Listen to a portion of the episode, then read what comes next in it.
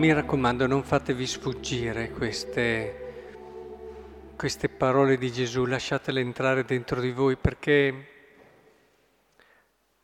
primo, ci aiutano a capire che è una persona viva, vera, con un cuore di carne. È così facile idealizzare Gesù, è così facile, proprio perché lo si vede così perfetto e Dio, eh, creare come un muro di distanza. Alla fine sì, ci ama come Dio, ma facciamo fatica a sentirlo così vicino a noi, così di carne come noi. E invece Dio ha scelto di farsi carne perché noi potessimo innamorarci di Lui, perché non ci si innamora di Dio, ci si innamora di un uomo, che poi è Dio. Ma è questo che è importante. Dio lo puoi ammirare, lo puoi lodare, lo puoi adorare, ma Dio questo non bastava. Dio voleva che noi ci innamorassimo di Lui, ci, è nel momento dell'amore che tu ti consegni totalmente. Se no consegni sempre una parte di te. E, e riascoltiamole queste parole. Padre, voglio che quelli che mi hai dato, sentite il cuore di carne che quelli che mi hai dato siano anch'essi con me. Dove sono io? Eh, non parla adesso dell'idea, idea giusta, idealizzata, no? che deve salvare tutti, che ama tutti allo stesso modo. Qui dice qualcosa che ha vissuto lui nella sua vita concreta, che anch'essi siano con me dove sono io, perché contemplino la mia gloria, quella che tu mi hai dato è bellissimo anche prima, insomma. Parla di loro, di loro e vuole che siano loro che hanno vissuto questa esperienza con Lui. Ne abbiamo già parlato, come attraverso l'elezione si arriva all'universalità e non viceversa, che è poi la scelta di Dio. Ha scelto un popolo per arrivare a tutti, ma non bisogna eliminare la scelta e l'elezione. In particolare però oggi non possiamo non soffermarci sulle parole dell'unità, sono tra le parole eh, che sono le pietre miliari del messaggio di Cristo, anche perché anche queste ci aprono il suo cuore, è come una finestra questo brano sul cuore di Dio, non quello che pensiamo noi che Lui debba, ma quello che è Lui davvero ce lo dice Lui, dice guarda il mio cuore è così, dice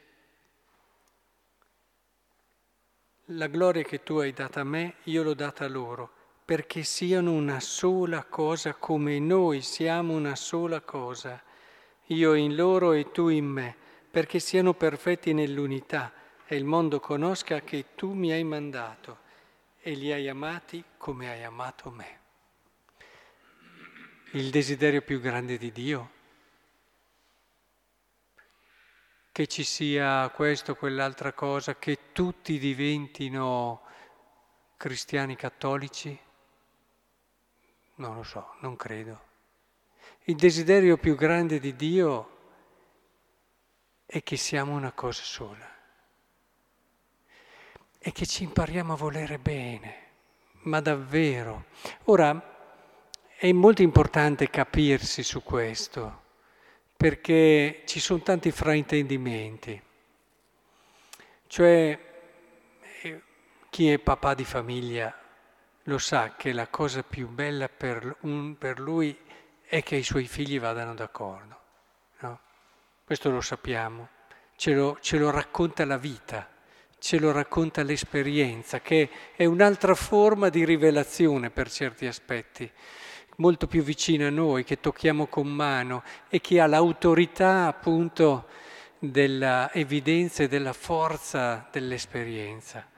Però provate a pensare un attimo, quali sono i fraintendimenti che si commettono sull'unione?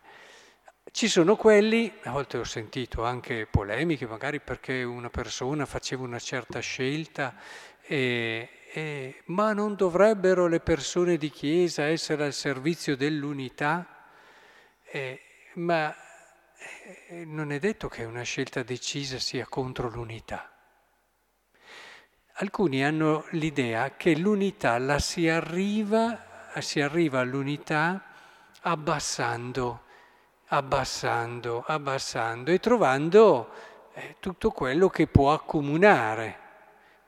Così ognuno perde il suo specifico e alla fine ci si generalizza, ci si perde in un indeterminato che alla fine anche il concetto di fare il bene diventa molto relativo, anche il concetto di amore è molto relativo. Lo si usa eh, anche per giustificare per certi versi no? fare il bene delle situazioni paradossali, dall'aborto a quella che è una situazione del fine vita e tante altre cose, la si giustifica con l'amore e il fare il bene. Cioè più scendiamo, più si arriva a perdere, secondo me, proprio la sostanza delle cose, si arriva in un vago, ma non è questo che crea l'unità. Andate per questa strada e divideremo sempre di più il mondo. Allora eh, ci sono gli altri invece che vorrebbero che l'unità fosse... Eh, che gli altri facciano quello che penso io, no? E allora quando gli altri penseranno come penso io saremo una cosa sola e farò di tutto perché gli altri arrivino a pensare quello che penso io, perché ritengo che la cosa che penso io sia la più giusta e la più vera, in assoluto. Ecco, lì il rischio, eh, lo capite anche voi, è quello di fermarsi, di rigidirsi a quella che è una comprensione che hai tu della verità, ma dobbiamo sempre ricordarci che la verità è un passo davanti a noi, per quanto siamo stupendi, intelligenti, santi, la verità starà sempre un passo davanti a noi e proprio perché sei santo lo sai, e proprio perché sei santo non, non pretenderai mai di avere la verità in mano questo vuol dire che allora il cammino dell'unità lo si porta avanti andando nella profondità delle cose, non sbiadendo tutto, ma andando nella profondità delle cose. E allora vuol dire questo capire sempre di più, grazie anche a chi la pensa diversamente da te, che ti provoca in un modo sano, se lo sai recepire nel modo giusto, ad andare più in profondità e a capire, a comprendere sempre meglio quello che il Signore ti ha affidato, quello che il Signore ti ha donato. L'unità la troveremo scendendo giù in profondità, dove allora sì che troveremo. E allora noi cattolici comprenderemo sempre meglio quello che ci ha affidato il Signore. E così anche, perché anche sull'ecumenismo è una cosa che dà terribilmente fastidio alle varie professioni, è quando una dice, bene, l'ecumenismo è che arriviate un po' tutti a pensarla come la penso io. Eh no, caro mio, non è lì l'unità che si vuole realizzare, non è quando tutti saremo cattolici che saremo, avremo realizzato l'unità, ma quando tutti, andando in profondità su quello che abbiamo ricevuto in dono, troveremo quel punto. Eh?